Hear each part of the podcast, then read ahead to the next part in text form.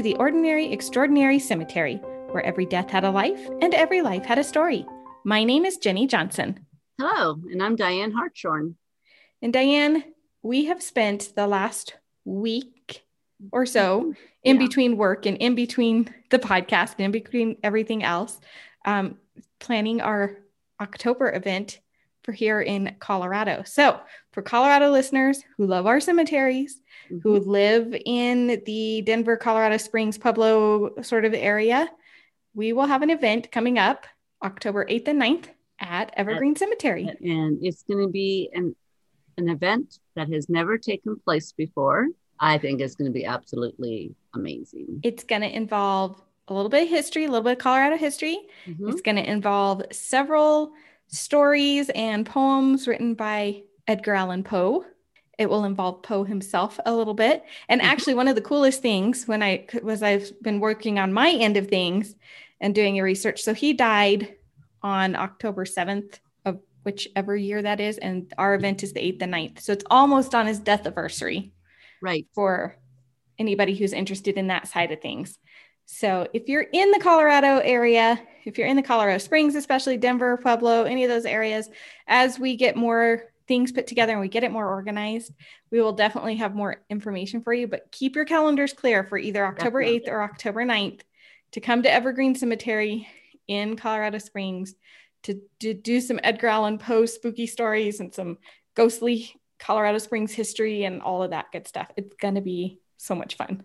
And the most important thing is it is a fundraiser Yes. for Evergreen Heritage, which cares for Evergreen and Fairview cemeteries in Colorado Springs.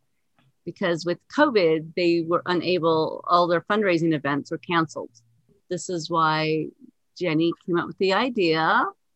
And we've been sort of hashing it out. And it's going to be, I think it's just going to, I'm, I am so looking forward to I it. think it's going to be fabulous. It's an Yeah. idea that, like I told Dianne when I first pitched it to her, was an idea I had in my head for a long time. Didn't know exactly how to pull it off, but then we were talking about Evergreen and Fairview cemeteries and their need for a fundraiser, and I said, "Well, this is how we can pull it off now." Mhm. So we're just, you know, it's the best of both worlds. We're going to have the Oh, macabre. Victorian horror stories, and we're going to have Colorado history, and we're going to have a cemetery, of course, and Oh, definitely. yeah, it's going to be so fantastic. So, listeners, keep your ears open as we start to get more and more things put together. We will keep handing out those details for you, but definitely mark your calendars for October 8th or 9th.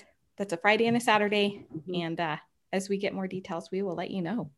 So, today's episode was inspired by a Facebook post um, I recently saw in a Facebook group that's dedicated to forgotten cemeteries and specifically forgotten cemeteries of Georgia.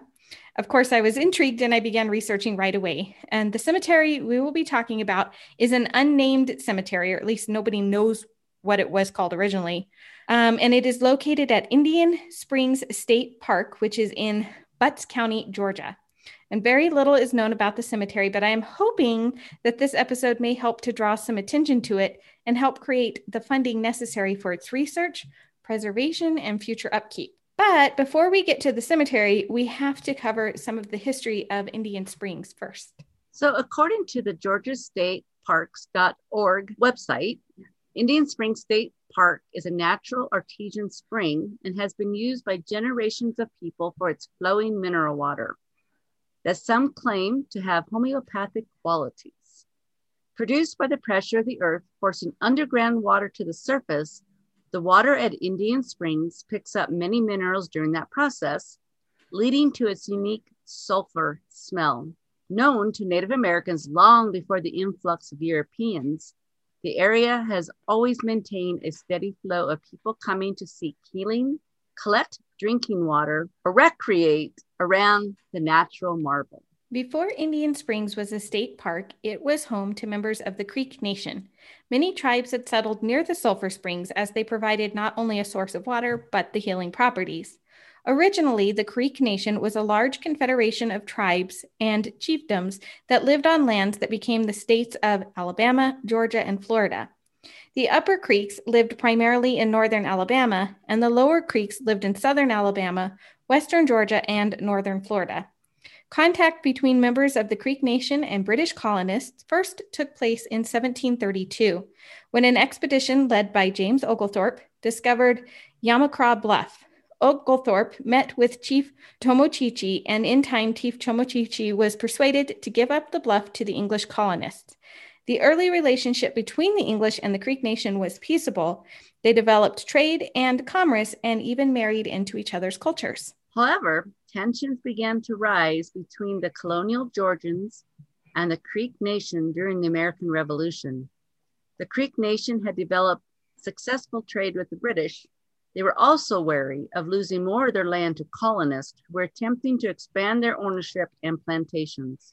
During the war, Many of the Creeks sided with the British in the hopes that they would not be forced to give up their lands if Great Britain won the war. After the war ended, the colonists demanded that the Creeks relinquish all lands between the Ogeechee and the Oconee rivers as punishment for their former alliance to Great Britain. While the lower Creeks agreed to cede the land, the upper Creeks refused. Upper Creek leader Alexander McGillivray led his followers into various battles to protect their land and as a result gained the attention of President George Washington. McGillivray was persuaded to travel to New York City to meet with the president, where he ultimately agreed to relinquish the land between the two Georgia rivers in exchange for further compensation and assurances.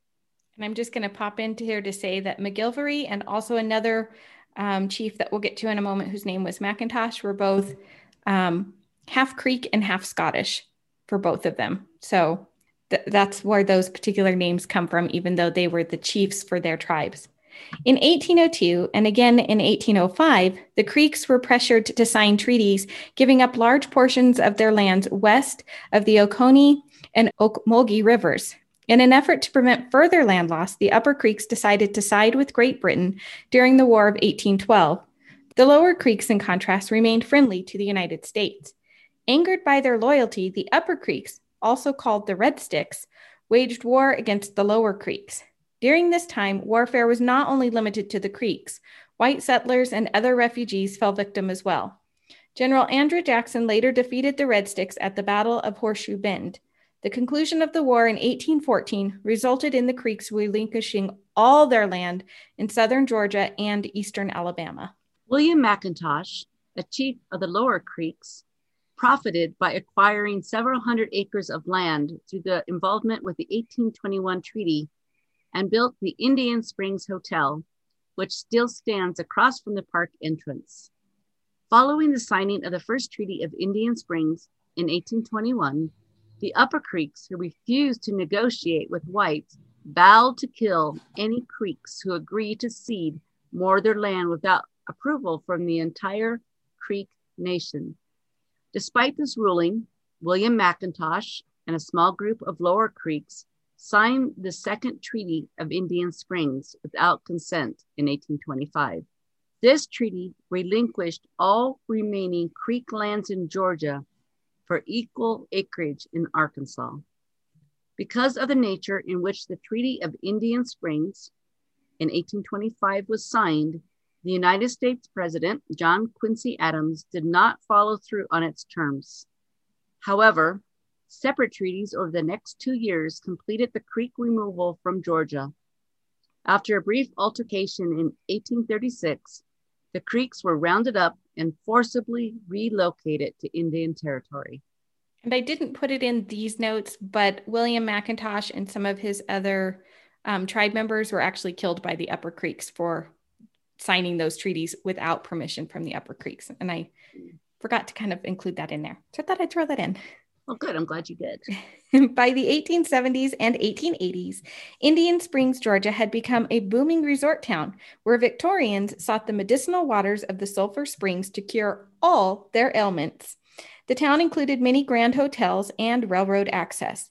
In doing our research, we came across several newspaper notices from across Georgia announcing that one well to do person or another was traveling to Indian Springs to take much needed vacations from their everyday lives to heal their minds and bodies. Of course, the tourist industry also created a need for permanent residents to run the hotels, shops, restaurants, and conduct the everyday business of not only Indian Springs, but also the other nearby communities. This in turn would recreate a need for cemeteries. As we stated at the beginning of this episode, very little is known about the cemetery located inside Indian Springs State Park.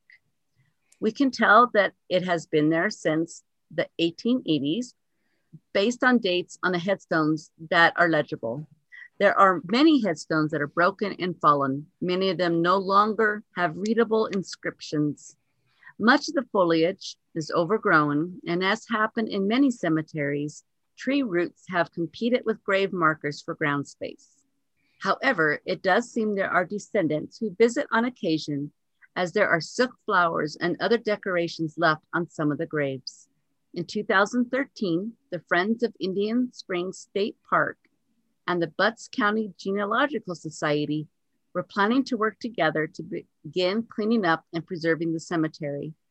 However, according to an article published in the Jackson Progress Argus on March 25th, 2014, and I quote, work on the cemetery by the two local groups has halted before it even began. Until they can figure out who owned the cemetery, they were restricted from going onto the site to start cutting fallen trees, clearing the brush, removing leaves, and preparing the tombstones and fences. After much research, the group learned that the property on which the cemetery sits was sold and deeded to the state of Georgia in 1952. As of 2014, the group was in the beginning stages of plans to do the work that needs to be done in order to save this cemetery. Funding was, of course, another barrier they were up against. According to the same article in the Jackson Progress Argus, quote, it's not uncommon to see grave sites and cemeteries on state parks, but we don't have the funding to keep up the cemeteries. Judd Smith, the division's assistant region manager for Region 3, which includes Butts County, told the Jackson Progress Argus, most of the time it's up to descendants or community and friends groups to take it over. Stephanie Lincecum, author of the Southern Graves blog, visited the cemetery in 2007 and was able to do some genealogical research on the Thomas J. Saunders family, whose plot has many headstones.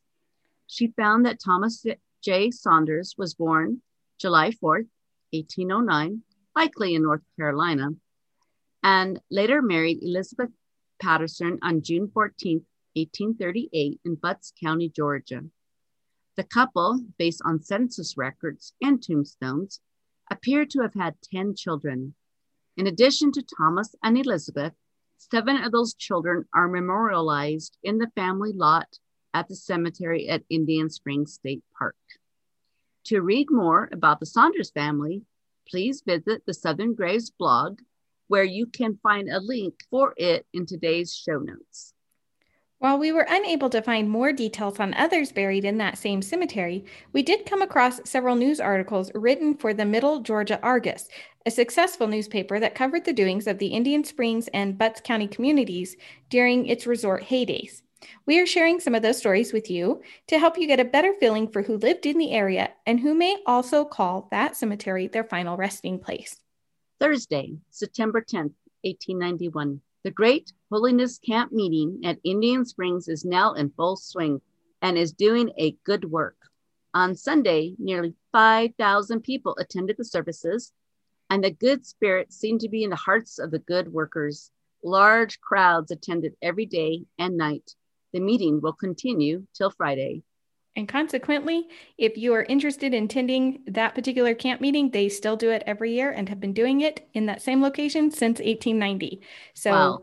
I'll, I'll have a yeah, I'll have a link to it in the show notes if anybody's interested. Wednesday, November 22nd, 1893, about six miles south of Jackson, near Mount Vernon Church, lives Mr. Jack Waldrop and Mr. Ward. They live on adjoining farms and are close neighbors. For two years, these two men have been at outs, and many difficulties have arisen between them. Recently, Mr. Waldrop had bought Mr. Ward's farm, and shortly he was to move away. But a new difficulty arose between them by Mr. Waldrop's horse getting out and doing some depredations about Mr. Ward's premises. It is claimed that Ward made some threats that he would burn his neighbor out, and fearing that he would carry these threats out, Mr. Waldrop and his two sons posted themselves to watch their premises, and shortly after dark saw their man stealthily creep up to their barn in his stocking feet. The younger man demanded him to halt, and a fight ensued, and Ward received two wounds, one in the back and one in the right shoulder. Dr. Kelly of Indian Springs was called, and he found the wounded man in a field near the barn in a badly wounded condition, and but little could be done to relieve his sufferings. He made several conflicting statements concerning his being near Waldrop's barn with matches in his pocket. From the Macon Telegraph, Monday, March 28, 1887. Death of husband and wife. The news reached Macon yesterday morning of the death of two well known people of Butts County the wife of Major Isaac Nolan, living near Flovilla, died early yesterday morning, and her husband died a short time thereafter from the shock, which it is thought ruptured a blood vessel. The funeral will take place today. Mr. Clem Williams, a nephew of Mrs. Nolan, left Macon yesterday afternoon to be present. Also from the Macon Telegraph, Thursday, June 10th, 1886. As a piece of honest indignation, this from the Butts County Argus will pass even a civil service examination. Some low-life scamp or set of scamps stole two beehives from Mr. Drury Patterson on last Saturday night. Mr. Patterson and his wife are perhaps the oldest people in this county, Mr. P being 88 and his wife not far behind him. The old lady has been confined to her bed for 15 months, and we think that any man who is so mean as to prowl around at night and perpetrate such a theft on so defenseless people should be speedily brought to justice and the penalty of the law dealt out to them to its fullest extent, with a first class cow hiding besides. According to GeorgiaStateParks.org, many of the hotels had burned, fell into disuse, or were torn down by the 1920s. That is such a shame. I know. In 1927, just two years prior to the stock market crash, the state of Georgia officially named the property Indian Springs State Park, making it Georgia's oldest state park. The difficulty of the Depression gave rise to President Roosevelt's New Deal and the origin of the Civilian Conservation Corps, or otherwise known as the CCC. Company 459 came to Indian Springs and the CCC boys built the stone structure that still graced the land around the spring. The CCC boys are largely responsible for providing the infrastructure on which the modern park is built. And I also believe it as a result of all the fires that happened over time. There, that's the reason there's not a lot of records probably yeah. for the cemetery because there's a good chance any records may have been in some of those buildings. And that's why people don't know much about it. Today, if you visit Indian Springs State Park, you can enjoy camping, hiking, biking, swimming, fishing, geocaching, and many other outdoor activities. You can visit the village at Indian Springs, which is home to a museum, shopping, restaurants, and a lovely outdoor amphitheater. And of course, you can visit the little wooded cemetery located inside the park and pay your respects to those resting in one of Georgia's ordinary, extraordinary cemeteries. If you enjoyed today's episode, please leave us a review on Apple Podcast. Positive reviews help others who would enjoy our show to more easily find this. You can also leave reviews directly on our website, theordinaryextraordinarycemetery.com. And you can also visit us on social media. We are on Facebook and Instagram at Ordinary Extraordinary Cemetery and on Twitter at OrdExtraCem. Thank you so much for spending some time with us today. Until we meet again.